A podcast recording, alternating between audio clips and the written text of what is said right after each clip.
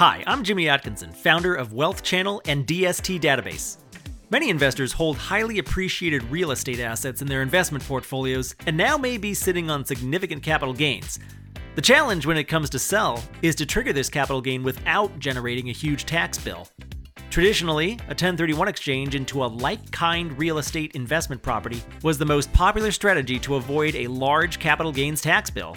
But many real estate investors are not interested in completing a 1031 exchange into a new individual property, either because these investors want more diversification or because they would prefer a more passive investment. Enter the Delaware Statutory Trust, or DST.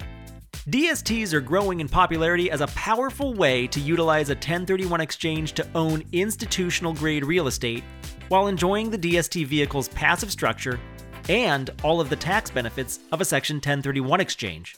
The concept is simple, but in reality, DST investing can be difficult.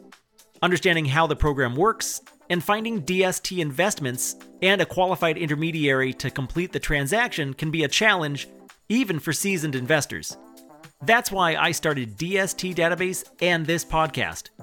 Join me here on the DST podcast as I interview some of the top real estate experts around the country.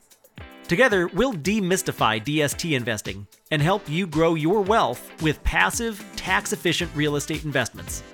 Hit that subscribe button now so you get our new episodes as we release them. And you can learn more at dstdatabase.com. Thanks for listening.